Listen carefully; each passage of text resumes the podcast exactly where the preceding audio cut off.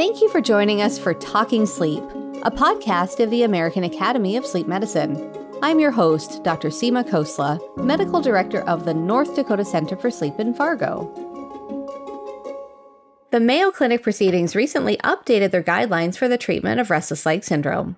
The AASM is also in the process of updating its guidelines. We had a request to do an episode on the treatment of RLS with a specific request to start with the basics.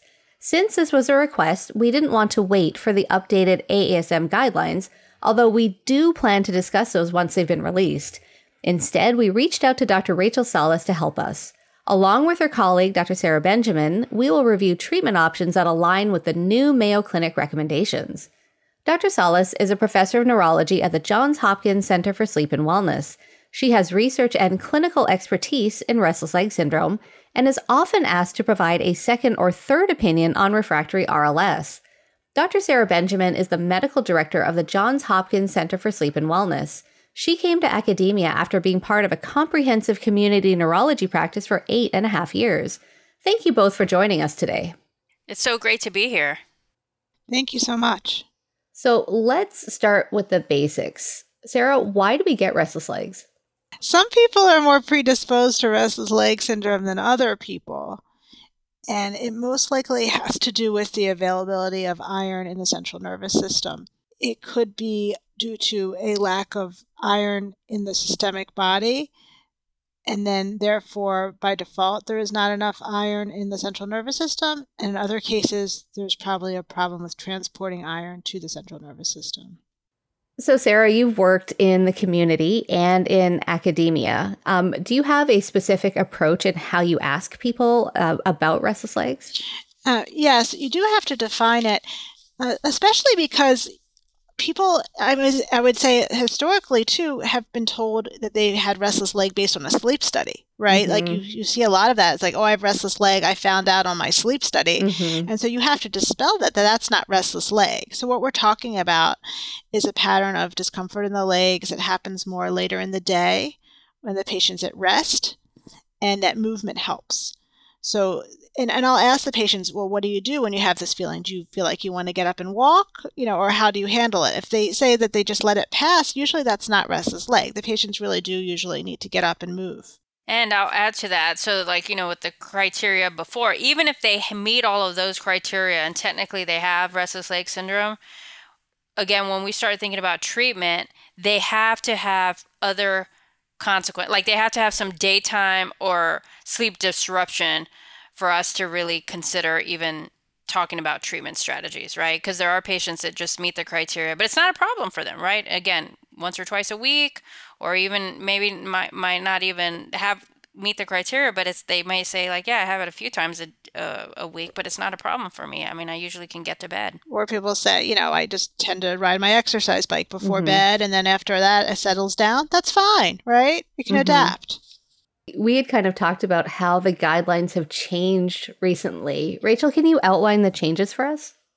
Yeah, um, the biggest change uh, is the, the the the ordering of the medication of choice that we use that's first line. So for a long time, dopamine agonists have been the number one treatment option for patients with RLS. But now um, the recommendation is to you start with the alpha two delta calcium channel ligands. Um, and the reasons for that are really kind of multifactorial. One of them is really uh, the side effect profile is really the highlight. So less of a chance of augmentation or really not not really any augmentation with these type of medications.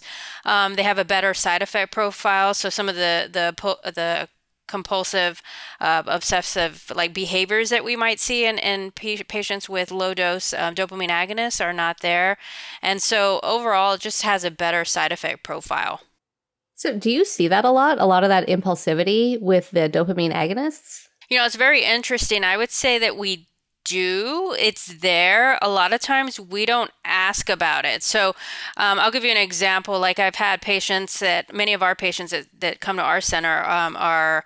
Uh, aug, you know, have augmentation. So they've been on dopamine agonists many of many times at higher doses, and so um, the treatment strategy often obviously involves weaning them off the dopamine agonists and switching them onto maybe the alpha two delta calcium channel ligands. Um, and when they come off and I'm seeing them in follow up, a lot of times I'll ask them, you know, is anything change in your behaviors? And they'll ask, like, well, what do you mean? And I'll say, do you have, like, did you have a hobby that maybe you're not picking up anymore? And most of the time when you ask, it's there. It's subtle, right? Huh. It's not like our patients that have Parkinson's are a lot higher doses, but I would say most of the time there's stuff there. Huh. So a hobby. I've never asked about a hobby. Yeah, it kind of presents itself like as a hobby. Like it's just something that they pick up, that, and the family and even the patient kind of say, "Oh, it's just something I like doing now." It's becomes a hobby, and then you wean them off the dopamine uh, agonist, and you can kind of have them reflect back, and they'll say, like, I've had patients that do like woodworking, right, and they were really in- interested, even selling things on the internet or in markets. Um, had other people like go see Broadway shows in New York, that compulsion to see a show in New York, even though the same shows might be like closer to home or in their hometown. And then once you get them off, that compulsion is not there. So again, not not anything dramatic where it's causing negative consequences, but yeah. I've, I've had yeah, I've had two patients that I can think of that had very dramatic um, problems with Okay. impulsivity that really like made them almost bankrupt, almost destroyed their life. Oh my gosh, what do they do? Compulsive gambling, yeah. to the point. Um, compulsive collecting, like comic books, to the you know spending lots and lots of money getting these rare comic books. And one patient also um, was was going to prostitutes. Oh my gosh. And then that behavior stopped when he came off the medication. Wow. Okay, I need to change how I how I ask that question, I suppose. okay, so Yeah, I would say that's probably I don't know, Sara, were these patients were like kind of high doses? Like if I think the lower doses, like it's probably because that sounds like more of the Parkinson type patients. So I wonder Yeah. if they were on like either longer or higher doses than we Mm. typically use for I RLS. just I just think these were extreme situations. I don't Yeah. think that you know. Okay, so so what should we what do we start with now? Like is there a certain order that we should do this in? For like restless leg syndrome, like what is the first what's the first line medication now? So the first line medication, I, and I agree with this new practice parameters that are, you know, that you know we had a group of uh, well-known uh, experts in, in RLS, and you know, using the alpha two delta calcium channel ligands is really the number one treatment strategy now. And so which one do you start with?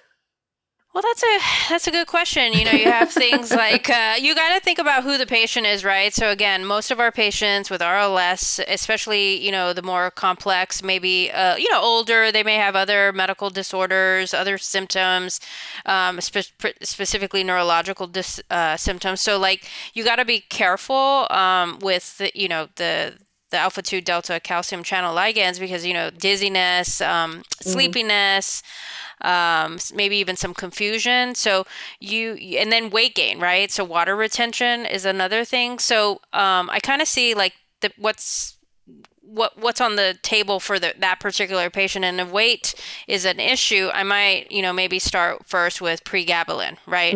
Um, and then, you know, I think what's important is counseling the patient that this isn't a medication that you take like as soon as you take it, your RLS is like completely, you know, improved, right? It takes time to kind of get up to the dose that you need to. So I would say that most of the time we're working over a few weeks to really get the patient to an adequate dose. Um, so pregabalin, you know, obviously that one's FDA approved for the use of, of um, restless leg syndrome. Um, gabapentin and the longer acting gabapentin um, are, are definitely viable choices. You just got to be careful on the side effect profile for all three of these, you know, particularly that dizziness. And often I use these medications and dose them at night, um, which that helps tremendously, I think, not only to treat their symptoms of RLS, but to minimize the side effect profile. So when you start, let's say gabapentin, do you start really low, like 100, or do you just go right to the like 600? So I, I tend to always my, my rule of thumb is really to try to start as low as I can. Um, with that being said, unless the patient says like I have uh, you know I'm very sensitive to medications or I tried this medication in the past and had dizziness, then those type of patients or they're on other medica- a lot of other medications that I am worried I may start them as low as 100. But typically I start people on on 300 and kind of course it over a week or two, and then kind of move on up. I mean, most of my patients for RLS, um, if they're on, if we're talking about gabapentin, usually are on doses, um, you know, 1800. You know, we used to have higher doses, 27, even at one time 3600, and obviously we got to be very careful with renal function and and and other potential side effects. But I would say for the most part, most patients with RLS that are on gabapentin are probably around 1800, 2700, and maybe even as low as 1200 for the most part. Okay, wow, that's way higher. That's way higher than I thought. Mm-hmm. Huh. Yeah. I mean, I'll most likely give patients, if I'm going to start on gabapentin, start off with a 600 milligram tab, tell them cut it in half for the Mm. first few nights. You know, but if it's tolerated and not effective, just go to that 600 pretty quickly. Okay.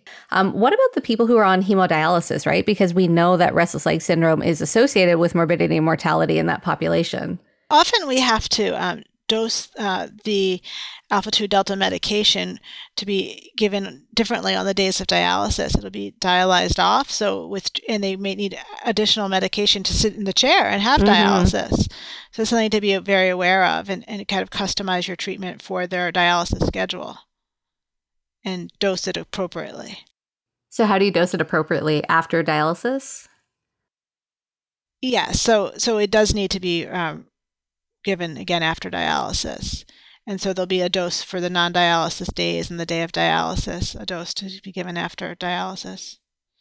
And I think I think if you look up gabapentin, it actually tells you a little bit about how you know like the renal dosing. I think that it's, sometimes it's laid out Mm, to look at that. yeah, that's helpful. So, what about the pregabalin? How do you dose that? So the pregabalin, uh, for me, I kind of do the same thing, right? So like if, if they have a lot of other medical concerns, you know, there is maybe a concern of weight gain because maybe we can't try other medications. So um, I may start as low as 75 uh, milligrams and quickly titrate up um, if I can. Uh, most of the typical patients that don't really have a lot of medical issues or I'm not that concerned, I, I definitely will start at 150, have them do that for about a week or two, kind of have them send me a, a, a message on uh, the electronic medical record, let me know about you know any side effects or anything like that. And after that, I increase them to 300 uh, nightly. And most of the patients with RLS are about 300, 350 for the most part on average Huh. at night. Do you see a lot of water retention with that? For me, with pregabalin, it's not as common as like for instance gabapentin, but you Mm. do see it. So you got to tell the patient about it. Um, yeah. So, but I, I don't see it as often uh, with the GABA with the as compared to gabapentin, for example. Is that your experience too, Sara? Um, it hasn't been a big issue. There's always some patients, and I feel like it's not always dose dependent. I mean, I remember starting someone with gabapentin, and one patient that for some reason her arm swelled Huh. instead of her legs, but it, you know, just one of those things. Sometimes it just happens. Because I think sometimes when you're talking about side effects, right? Like it's like the pregabalin has that heart failure sort of um, concern. And so that one is the one that patients really, you know, because they Google and we talk about it. And that's the one that makes them a little bit more um, concerned about taking that medication. Is that something you guys see too? Yeah, I mean, I, I, I think it's always a concern. We talk to your patients, especially if they have the, the risks for that. Mhm. Um, you know, and at the end of the day, like, I mean, we're a little, there's a little bit of bias, I think, for our center because typically we definitely tend to see the more complex presentations of RLS with augmentation. Often our patients have tried many of the medications. So for us, it's a serious conversation of retrying medications that the patients sometimes are not necessarily interested, right? Because they tried it in the past and it didn't quote unquote work. Um, but once we get to a, an agreement on what medication of choice we're going to talk, we do talk to them about the side effect profile. We put it in their electronic medical record so they could see the full report. Um, but honestly, I, I haven't had major um, issues or haven't seen that as a major side effect because I think we we try to um, select the medication up front and have those conversations first. So I heard you say something about re retrying a medication. Do you re-challenge with like a dopamine agonist? Well, yeah. I mean, I think at this point, I really try to see, you know, try to tell the patient that it's really the art of medicine um, when they're that complex um, in terms of their RLS, right? So a lot of times patients may say, well, I already tried gabapentin in the past it didn't work and you know if you just stop there then you're going to miss some key elements and and one of those key elements is m- many times they didn't get enough get up to a higher dose. Like they were just on 100, you know, or Oh, they yeah, they didn't they were taking it as needed kind of thing. Right. And so it's there's so many combinations of these medications and so a lot of people they say, "Well, I failed this, I've failed that." But okay, if you failed gabapentin while you were already highly augmented on a dopamine agonist, it doesn't mean that once you're off the dopamine agonist that the gabapentin won't help you. Oh, that's a really good point. So you mean it was sort of they were on two medication, or was that part of a cross taper? You know, like just just I, you know i've seen patients many patients who've seen other doctors first Sure. right and so they just kept adding on and adding on rather than cutting back oh, I see. Okay, yeah. and so once someone's highly augmented adding more other medicines they aren't going to work like it becomes augmentation becomes its own thing so you don't really have the restless leg where you have is the augmentation so you have to kind of take that away sometimes and then see where, where where they are with the restless leg and what works for the restless leg So how do you, you know, because I'm I'm imagining that your practice is probably, you know, obviously different, right? Because you're the second or third opinion. And so does that change how you approach it then? Because you're sort of you're you're have this heightened awareness of, oh, I think this is probably augmentation. Probably in those cases, we it's a variety. I mean, we're like Hopkins in your backyard here too, you know. So we have both the local patients, everyone, you know, who have very straightforward things, and the more complicated. Oh, patients. I see. Okay. So it's a mix, really. So how do you ask about augmentation? It's all in the history, right? So Right. like how long have they been on their dopamine agonist? Uh, where are the symptoms? A lot of times with augmentation, the symptoms have progressed to other body parts, and believe me, we've seen it you know, in many other body parts, you know, in more advanced cases. Um, what time are the symptoms starting? A lot of times you'll find that the symptoms are way earlier, like even in the morning hours. Um, intensity is obviously increased as well. But you got to tease it apart because sometimes people present and they look like they have augmentation, but in reality, they're taking some kind of other medication that may be exacerbating, or perhaps their iron hasn't been rechecked in a while and that's an issue. Um, so it's all, you know, it always goes back to the history and really getting that clear picture. But for augmentation, as everyone knows, you know, it's really progression of the symptoms to other body parts earlier in the day, more intense. And, you know, you often find the history of that the patient recently increased or had been increasing the medication, either by the clinician telling them to, or, or sometimes the patient doing it on their own. Mm-hmm. You know what my favorite thing is? Is is when I find Benadryl. Yeah. That's Right. like my that's my favorite thing to find to be like, oh, hey, did your symptoms get worse when you started taking this like, you know, over the counter thing? Um, Yeah, especially right now, right? People are getting colds, and you know, people are like, "Oh, it's over the counter; it's not a big deal." So antihistamines, they're hidden in everything, right? And that's a big exacerbator for RLS. let's take a short break, and when we come back, we'll talk more about the updated Mayo Clinic Proceedings treatment guidelines for restless leg syndrome. You're listening to Talking Sleep from the American Academy of Sleep Medicine. Join colleagues and subject matter experts February 23rd through 24th for Sleep Medicine Trends 2024.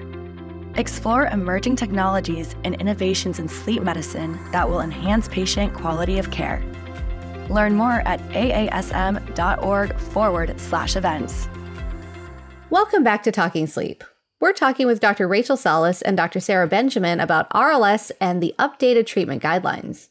So, when you see a patient, do you start like like the ones where Hopkins is in your backyard? Do you start with labs or do you start with a trial of medications? Like, how, what's your approach? I'll I'll start. I, I mean, I, I guess the first my first approach is to really figure out is this a patient who has augmentation? Are they do they just have RLS? Is just not taking the medications in the best way? Like, how can I tweak it? And, and for me, timing is everything. Um, so I'll, look at that. But if it's a patient that has never been diagnosed, which I'll say is pretty rare in our clinic, um, you know, then I obviously make the diagnosis. I do labs, including iron. I might do some other laboratory studies, but most of the time, that kind of preliminary work has been done by the primary care. Um, but definitely iron, and even if that was done, a lot of times I'll repeat it because it's been some, you know, over few months. Um, and then, you know, and then I'll start them usually on, you know, get whether it's gabapentin or pregabalin or, you know, extended release. It just depends on what, again, the profile is of the patient. And then we'll go from then. I'll have them come back in a couple months, and then we kind of go from there. But I often tell the patients to check in with me via MyChart, and I can make adjustments on medication dosing um, and give you know kind of guidance. So, you know, in the meantime, before I see them again and follow up. Yeah, I try to figure out, you know, ask them, is this something that happens every night or how many nights a week? How many nights a month? Is this a problem? And so not everyone uh, needs to be on medication for restless leg. If it's a more occasional thing and we can find um, non medical treatments, if it's only happening, you know, once in a while, they don't always have sometimes people to kind of report it's a phenomenon but it's not something that they actually are seeking medical treatment for mm-hmm. they just want to know more about it right and know how to manage it and some people will say well if i know it's an iron problem you know i, I would want to go on iron but i don't necessarily want to go on a prescription medication yeah, you know, that's funny that you say that because in in, you know, my neck of the woods, a lot of people are really adverse to being on medications.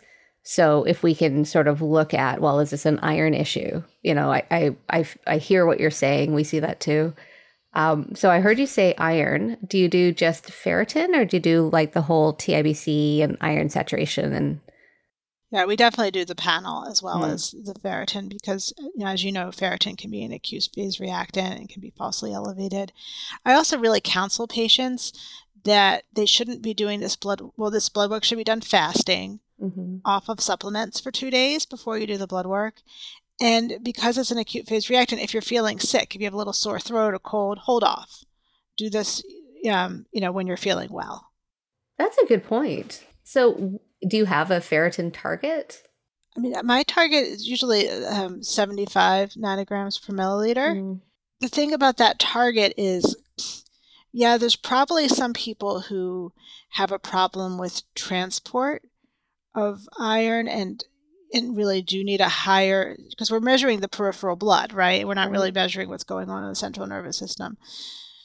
So there are some people that probably need higher than that for it to get to the central nervous system, but then they would need IV iron. Mm. Um, but so as far as replacing iron orally, I if I if I feel like I, I don't try to have a target higher than the 75 with oral iron. And how do you navigate the like IV iron? I trained under Chris Earley and Richard Allen, who, you know, in that center we would we would actually order our own iron um, infusions on the patients, kind of like go through that. Um, when we transitioned over to the new our, our center, the Johns Hopkins Center for Sleep and Wellness, um, we made a, a, a center decision to send those patients out. So, like, we really work with our colleagues, the hematologists that are very comfortable with RLS, and there are some mm. out there that are, and even for newer hematologists that may not be that comfortable, many times it's it's just having a conversation with them, and we usually share um, protocols that we can use. I mean, there's all these caveats that come into play when it comes to iron. So um, our center just made the decision that it's just best done to the professionals, right? The hematologist. so we refer, and then you know we get patients from all over the country. So a lot of times you know, it even if we could do, if even if we were doing the IV iron infusions through our center, which we're not, um, you know, it it really entails us connecting with the the the clinicians in their hometown where they, you know, obviously are going to get more convenient uh, care with the IV iron infusions. So, you know what I've always found uh, kind of weird is that if you order the iron, like the ferritin for restless leg syndrome, is not covered and you have to have a different diagnosis. Yeah, yeah. I, I use disorder of iron metabolism as Ooh. my diagnosis because it really is a disorder of iron metabolism. Oh, that's a good idea. Okay. So, what other labs do you draw? I'll, I'll say that, you know, it depends, right? It is like if the patient's brand new, doesn't have a primary care, you know, definitely I'll consider, you know, some other like things looking for potentially like neuropathy, right? Like I use a thyroid, uh, you, you know, uh, maybe a, a, a, panel, you know, looking for if there's diabetes, things like the hemoglobin A1C. I, but it's very rare. Like I said, you know, patients that are really coming to our clinic usually have seen um, not only their primary care who's done some initial like baseline blood work, but many times the patients we're seeing have seen even other sleep specialists and they're coming for, you know, second, third, fourth opinions. So I feel like our practices are diametrically opposed. because, so I will usually see them de novo, right? And then, um, you know, I kind of have my list of labs to collect. And so, so you know, you talked about thyroid and hemoglobin A1C, um, ferritin and iron studies. Do you do B12 folate LFTs too? Yeah, I may do that, um, especially if the patient also has daytime fatigue, right? If they're like mm. kind of, you know, I, I, I do think it's worth, like, if you're looking for that. So, Sara, I heard you say earlier that, you know, sometimes people with intermittent RLS, it's not particularly bothersome that you would do a non pharmacological intervention. So, what is that? Is that stretching? Is that moving? Or is it one of these gadgets? Well, usually I talk to people about, you know, what seems to make their restless leg feel better or feel worse, and then kind of come up with an individualized plan. Um, one thing that I found with patients with restless leg is there's usually a sweet spot with exercise, like a moderate amount of physical activity that is helpful. And if it's a day they overdo it or a day that they aren't able to get their moderate activity, it'll be worse. So we mm. kind of sometimes talk about building that in. Um, you know, we've use a lot of overlap with some of the um, the sports massaging kind of things that have been helpful for okay. patients. Like there's the foam roller. And so if you can't like really, you know, always walk around, there's things you can do like the massage gun, things that are just easy to use in your bedroom. And then just um, another thing sometimes we talk about is just like some physical movements before going to bed to kind of like we have a handout that's about yoga poses for sleep and that can be really helpful for people too. So instead of just pacing and thinking about restless leg they have kind of a mindful routine of movement which can help their legs settle down and their mind settle down. And another another point i want to make about restless leg is that the same level of inactivity depending on what the brain is doing can have different levels of symptoms. So it's very interesting how you can have a person who can say, I could play cards seated at eight o'clock at night with no problem, but I can't sit and read a book at eight o'clock at night. Right? So they're sitting huh. the same way. So there's something different about what the brain is doing. And you sometimes you can use that and help them like find things to do to um to change that connection a little bit to help them quiet their legs through keeping their mind busy in a different way. So, like distraction. Mm-hmm. For some people, if it's not very, very severe, a lot of people are able to use those type of uh, strategies. So, I love the idea of a foam roller and the massage gun. I, I had never considered the massage gun before. That's a great that's a great thing to sort of help patients take care of it themselves. Yeah, and, int- and so I, I definitely make that recommendation as well. Um, one of the newer things that I've kind of had some, you know, I always tell patients it's like Goldilocks, right? You got to find out right. what works for you, and people try all sorts of things. Um, some of the newer things that are out there, obviously, you know, is, is um, getting formal massages, um, there's cryotherapy now, whole body cryotherapy. There's like compression therapy that you can go to like a wellness center and get like 30 minutes or an hour of compression therapy on your legs or your arms. So there's a lot of things out there and I want to encourage people to try different things but also but be mindful about safe things, right? You, sometimes patients read things on the internet and they may um, not only not be helpful but actually could be potentially harmful. So compression therapy are those like the squeezy boots? Yeah, they're, um, they're they're like these large, um, like zip-on kind of boots that inflate, and you can uh, dial up. And most of the wellness centers um, will have those available and you can do like 30 minutes up to an hour and you can pick how, how intense you want it. And, huh. you know, I've, I've tried, I don't have restless leg syndrome, but I like to try like things that are out there and, you know, it's pretty non-invasive. And if anything, I mean, you're like getting a focal kind of massage, right? So, you know, things to try. And cryotherapy, that's cool. Yeah, there's no studies on that, so I want to point that out. Like, I'm not necessarily saying cryotherapy is in our practice parameters, but you know, um, you know, there, there, there, there may be some opportunity there. You know, like definitely some um, maybe could help in improvement with you know kind of recovery, uh, especially for athletes and things like that. But you know, I think I think uh, as long as you don't have major um, contraindications to trying some of these things and they're kind of low yield, it might be worth trying. What about the foot brace? Have you tried that? What the foot brace? That resti- that Restiffic? Oh no, I I mean I haven't tried it. I mean, patients have asked me about it. I mm-hmm. haven't had any patients that came back with some, um, whether they got it or not, and whether it was beneficial. I don't know. Sara, do you have any no, experience? No, I don't. I've certainly gotten asked about it for sure. You have. That's interesting. We had uh, we had a like two or three samples, and I had one one person that was like, "No, this doesn't do anything," and I had one that was just like, "This is amazing." Mm. like it was just the best thing ever. What about the uh that Relaxis pad that used to be around? Did you ever use that?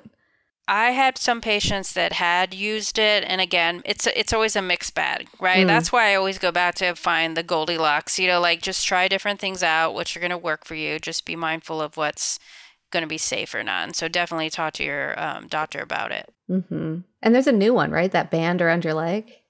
Yeah, there, that one I don't know too much about yet, and I know there's a lot of stimulators out there as well. So yeah, there's the good news is there's a lot of research happening, and hopefully in the you know upcoming years there's going to be like more kind of FDA approved mm-hmm. options. Mm-hmm. But there's a lot of devices out there that may be worth you know again like Dr. Benjamin was saying, kind of distracting the patient, kind of implementing things into your bedtime routine, particularly if you're if you're trying to minimize the amount of medications you're using.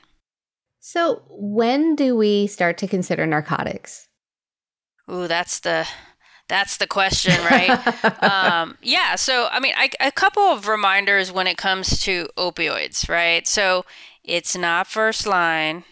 It is in our practice parameters, but you have to try the other kind of gold standard treatment options first, which obviously include the alpha 2 delta calcium channel ligands, the dopamine agonists. And then for the occasional patient, you don't have these often, but every and now and then you'll have that occasional patient that says, you know, I just get RLS like three times a week. If you just like, if I just had something to get me to, you know, yeah. then that might be a good choice. But benzodiazepines honestly aren't are not traditionally used like often. Mm.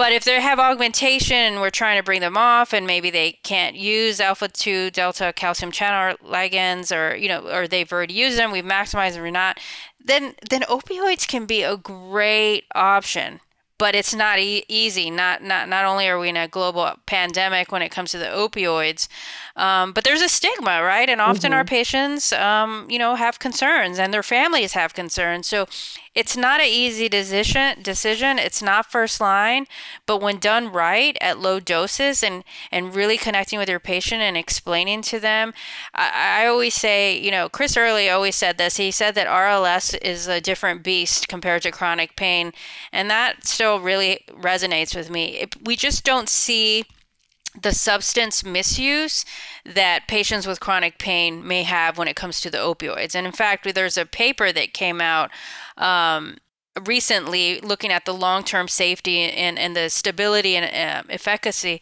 of opioids with RLS. Now, there was, you know, there, the study's not perfect, mm. um, but it does highlight that, um, you know, it's they're pretty safe when done right and at low doses. So, which which ones are you talking about? codeine, morphine, methadone? Well, I mean, I, I think people are gonna get tired of me saying this. You know, a little bit of the Goldilocks, but you know, um, I, you know, honestly, from my anecdotal, like my experience, um, you know, I tried, you know, oxycodone, hydrocodone, maybe like kind of my initial because you can't really go straight to some of the other ones. Mm. But honestly, I have the best impact when we get to it is low dose methadone. Mm-hmm. It works really well. The side effect, again, low doses. Often, you know, maybe with the alpha 2 delta uh, ligand uh, medications as well, but uh, certainly if you can get the patient over to just one, even if it's the opioid, and I have I have several patients on low dose doing r- extremely well on a low dose of of uh, methadone. Sara, is that your experience too? Yeah, yes. I, most of my patients who are on methadone maybe had started on oxycodone. Um, and we look at the you know the morphine equivalent dose, you know, and when the oxycodone dose starts getting up to the morphine equivalent of like five milligrams of methadone, then to transition them mm. that way. Um, and then I'd also add, it just as far as deciding who's going to go on opioids, I like to have some assessment of their breathing at night too before doing that. And if they do mm-hmm. have sleep apnea, make sure it's adequately treated. Yeah, that's a really good point. Yeah, absolutely. And and thanks uh, Sara, for bringing that up. I mean, that is a must, right? You and that's often, you know, something that we struggle with because a patient will come to our center specifically to discuss treatment um, options for their RLS, but they've not been adequately um, evaluated for something like even you know obstructive sleep apnea, which 80% of people out there have and aren't adequately, or they're not diagnosed and therefore not treated. And to add an opioid or any hypnotic or pain pill anything like that onto a patient with you know undiagnosed untreated apnea that's that's a big issue. So that is that is a conversation that i always have with my patients especially um, if opioids are even in the discussion up front because they have augmented or they're more complex so you're kind of referring to the 80% that we estimate is undiagnosed, right? Correct. Yeah. That's exactly yeah. right. That includes the patients with RLS, right? I mean, They're not immune. Right, no, many of these tertiary referral restless leg patients turned out to have severe rest, severe um, sleep apnea. And then sometimes I have some patients at their local sleep doctor manage their sleep apnea, but I still want to kind of peek in on it, right? Make right. sure that it's, you know, even though they have the local DME, so I want to make sure that that apnea is met when I'm making my recommendations for their restless leg treatment. Well, I was just going to make the note because I think um, this is important in discussing with your patient who has RLS is saying that we got to make sure that if you have apnea that it's adequately treated and here's why because if it's not and you have apnea you could wake up in the middle of the night or early in the night, whatever, you can wake up and guess what will happen? Your RLS kicks in. So so sleep apnea untreated can can be an exacerbator of RLS and perpetuate it. Yeah, absolutely. So if you have somebody on um, like a dopamine agonist and you're like, okay, this is augmentation, and you want to start an alpha two delta calcium channel ligand, how do you like do you cross taper? Do you like how do you how do you figure that out? Well, I think it depends. You know, I think every probably sleep specialist may have a different kind of approach. For me, um, I'll look at which dopamine agonists they're on. If they're on the longer, the longer acting, um, you know, I may move the timing. I find that a lot of patients that are on the dopamine agonist are taking it at the wrong time. Mm. So if you if your RLS kicks in and then you take your your dopamine agonist, that's a problem, right? right? So I may start first by just moving things around, having the conversation about we you have risk factors for apnea. Let's get this and going in the meantime, and kind of moving the medications while I'm waiting to reassess or assess for apnea, looking at their iron levels, looking at other things that I want to look at. And so when they come to follow up, we discuss the sleep study decide whether or not apnea is on the table, whether we need to treat it. And by that time, they've already had, they're going to be able to give me some feedback on just the movement of time, but they already know the goal is to get them off the dopamine agonist. Um, if they're not on the, the alpha 2 delta ligand, um, medication, I, I, would probably start implementing at that next visit there and again start working up and then again just reiterating that the goal is going to be able to be to get them off the dopamine agonist and so I, I try to be pretty frank and give them worst case scenario because we've all seen withdrawal from the mm-hmm. dopamine agonist and i think that's important to talk to your patients about so do you split the dose too? Like do you do one? Yep. yep. Okay. Yeah, I often do that. It's like take move it move it closer, like maybe take it at 5 p.m. Depend I have to ask when their symptoms are starting.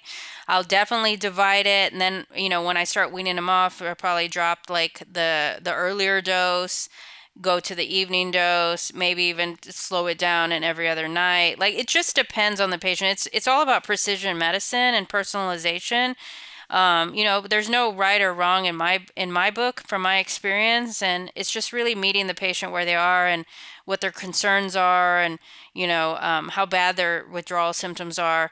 Um, but i try to have like a step by step play so that they feel that we're always doing something. Yeah and i'll say you know i think if possible to cross titrate, it might be a more gentle approach. But I have patients who've tried to cross titrate and they're not successful. Mm. And in those patients, they really do sometimes need to just lower the dopamine agonist, have a washout period, and then all of a sudden the alpha 2 delta you know the other medicine works now. That never worked when they were still on it. And so there's some like that but you really do have to give them a clear picture of what this withdrawal period is which can be very very severe in, in many patients. And it have to be at the right place and time to do that yeah. which may be taking off work not driving. I mean this is you know I, I mean i have patients you know adults who work who it's so bad that I'm like in conversation with their, you know, I'm talking about like, you know, a working 40 year old and I'm like have to talk to their parents because, you know, they really get themselves in such a bad place oh, with yeah. this that it just becomes like, you know, they, they can't even manage. And, and then you also have to realize that coming off of the dopamine agonist, sometimes people have really bad, if they're prone especially to depression and things, it can come out a lot and it can be in a very bad place. Mm. And so not everyone is really a candidate to totally come off.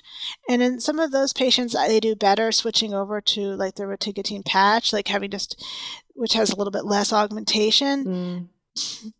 You know, I have both, you know, people who are just prone to depression, people who are very old, um, you know, who I, I think that I'm afraid that they're going to have a cardiovascular event coming off Oh, of it. I had I had a patient come to me once who was in her 90s, who was in a nursing home, and she had a little basket on her walker, right? And she pretty much going around all day taking carbidopa, levodopa. Oh my gosh. throughout her day, and uh, you know, it was you know she came with her daughter, and we talked about all this, and you know, even she came in the office, you know, her systolic blood pressure was already like 180, right? And I'm like, oh my "Whoa." gosh. I'm like, you know, if I try taking her off of this, what's going to happen? I'm afraid she'd have a stroke if I took Oh. this away from her. Oh You know? no. So you, you have to customize the plant. But I have had patients. I mean, I can think of at least one patient as, as you know who was 80 years old, who had been on dopamine agonists for years, and she successfully and she couldn't cross titrate, and she had to do the washout, and she did it. And she was just very proud of herself, right, for getting through. It was rough, but she got through it. But it's a lot of hand holding. You have to be in a position where the patient can touch base with you every few days and tell you how they're doing it if they're doing this washout, because it can be very, very severe. You know, that's such a good point about depression. You know, in uh, where I am in Fargo, we have, you know, of course, long winters and it's dark, and we tend not to wean antidepressants in the winter. You know, like if we're talking about MSLT or something like that, we're like, you know, eh, we don't really want to do it in the winter. And everybody's like, yes, I don't want to do it in the winter. like it's just such an accepted fact where, where we are. So I have to ask you guys, what about the bar of soap in bed? Like, how does that work? I have no idea how that works. Um, it's it's been around forever. Um, I don't know if it just is something there, so the patient maybe like moves their legs a little bit, you know, something com- kind of comfort, something to. I don't know. Sara, any wisdom? Yeah, I don't know the science behind it, but if it helps somebody, then great. Yeah, it, it was something I just find it so curious, right? I, I trained in Kentucky and then in Georgia and then, you know, North Dakota, Minnesota, like all of this stuff. And it's always there. Somebody always does it. And I have no idea how it works. And I'm like, well, probably not going to hurt anything. like, Yeah. have at it. so, any final thoughts? there's more awareness about restless leg syndrome by our you know our colleagues that um, maybe not necessarily our sleep specialists um, so i think there's a lot more awareness. I think people are really in tune about like ruling out like mimics. There's a lot of things that look like rls but aren't. So it's all in the history. I mean again restless leg syndrome is a clinical diagnosis. They have to have, patients have to meet all of those diagnostic criteria to be um, diagnosed. And like Dr. Benjamin mentioned earlier is like if a if a patient tells you, yeah, I just have this RLS symptoms, they meet the criteria, and it's just symptoms twice a, a week, then we're we're we're not going to advocate to treat those patients, right? Because like the symptoms aren't, you know, and, and most of them will tell you, I'm not really interested in medication, even though those two times a week is a problem. And then having conversation, just connecting with your patients, retrying medications in the past, thinking about the, the ideal timing for medications. Um, again, I, I do all my alpha 2, uh, the delta ligand medications all at night versus like two or three times a day or in the morning. Um, nighttime's better, especially, you know, with the side effect of sleepiness and dizziness. Um, so it, it just really comes down to connecting with your patient and and really kind of seeing what their goals are, what time their medication, I mean, what time are they taking their medication, what time are their symptoms happening, and you know, there can be a lot of precision that can be done even just by getting that information first before even getting into like starting them on a different medication or weaning them off or whatnot. I love that approach. Sara, final thoughts? So it's important to take a very careful history for your patients to see what symptoms they have to make sure it really is restless leg and not a mimicker, and really see how the restless leg is impacting their life and see what medications they've tried and failed and what combinations, and then what you can do to customize care for each patient. You said you have to dispel patients against this. So how do you explain that they have PLMD and not or PLMs and not restless leg syndrome? Um, I explained to patients that restless leg syndrome is actually a clinical diagnosis. It's based mm-hmm. on how they feel and what they're reporting to me. It's not something you see on a sleep study. Um, if somebody is moving their legs in their sleep, those are called periodic limb movements in sleep. And that's very common, especially as people get older or if they're on antidepressant medications. Um, we see that a lot, and that's not necessarily something that you need to track down or treat. Yeah, and I would add to that when we see periodic limb movements on a sleep study, like if you order a sleep study and you and it comes back and you're seeing those, and you look at their medication list, like Dr. Benjamin mentioned, they're not a you know antidepressant or another medication that could be you know exacerbating that, then you definitely would. I would say that that would be a cue to question your patient about symptoms of RLS, mm-hmm. right? Yeah, that's a really good point. Right. It's definitely worth having that discussion with all your sleep patients. Just, you know, you can just make some kind of blanket statement like, do does any discomfort in your legs make it hard to sleep? You know, and, and make sure you open up that conversation. Sorry, I was going to mention one thing just just because I do see this a lot. Like you'll have a patient that comes and says, "Oh yeah, I have that restless leg syndrome." Mm-hmm. So my question always to that is, "Oh really? You know, like oh, well, who diagnosed you with that?" And they often will say, oh, I, I haven't, it's just what I have, right? Mm-hmm. So you want to mm-hmm. clear that up. And it's not just with restless legs. Sometimes patients may like just kind of self diagnose. So you want to just kind of be inquisitive a, a, little bit about that. Like, oh, when were you diagnosed? Who diagnosed you? Your primary care? Or did you see a specialist? RLS seems to be one of those that, that I don't know, for, for whatever reason, um, patients may say, oh, yeah, yeah, yeah, I have restless leg syndrome. So you don't want to put that in the chart unless they really do have that diagnosis. Yeah, because they may mean that they're like jumping their legs during the day or they're, yeah. Correct. Yeah. It could be just that they have like a habit, right? They're mm-hmm. restless and they're just tapping their foot. Mm-hmm. Yeah, that's a really good point that we really want to clarify that we're, you know, talking about the same thing. Right. Well, thank you both for joining us today and to help us better understand the new guidelines regarding treatment for restless leg syndrome. Well, thanks so much for having us. Thank you so much. Thanks for listening to Talking Sleep brought to you by the American Academy of Sleep Medicine.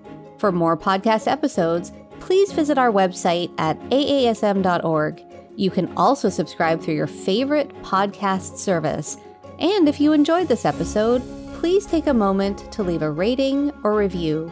For more feedback or suggestions, email us at podcast at aasm.org. I hope you'll join us again for more Talking Sleep. Until next time, this is Seema Khosla, encouraging you to sleep well so you can live well.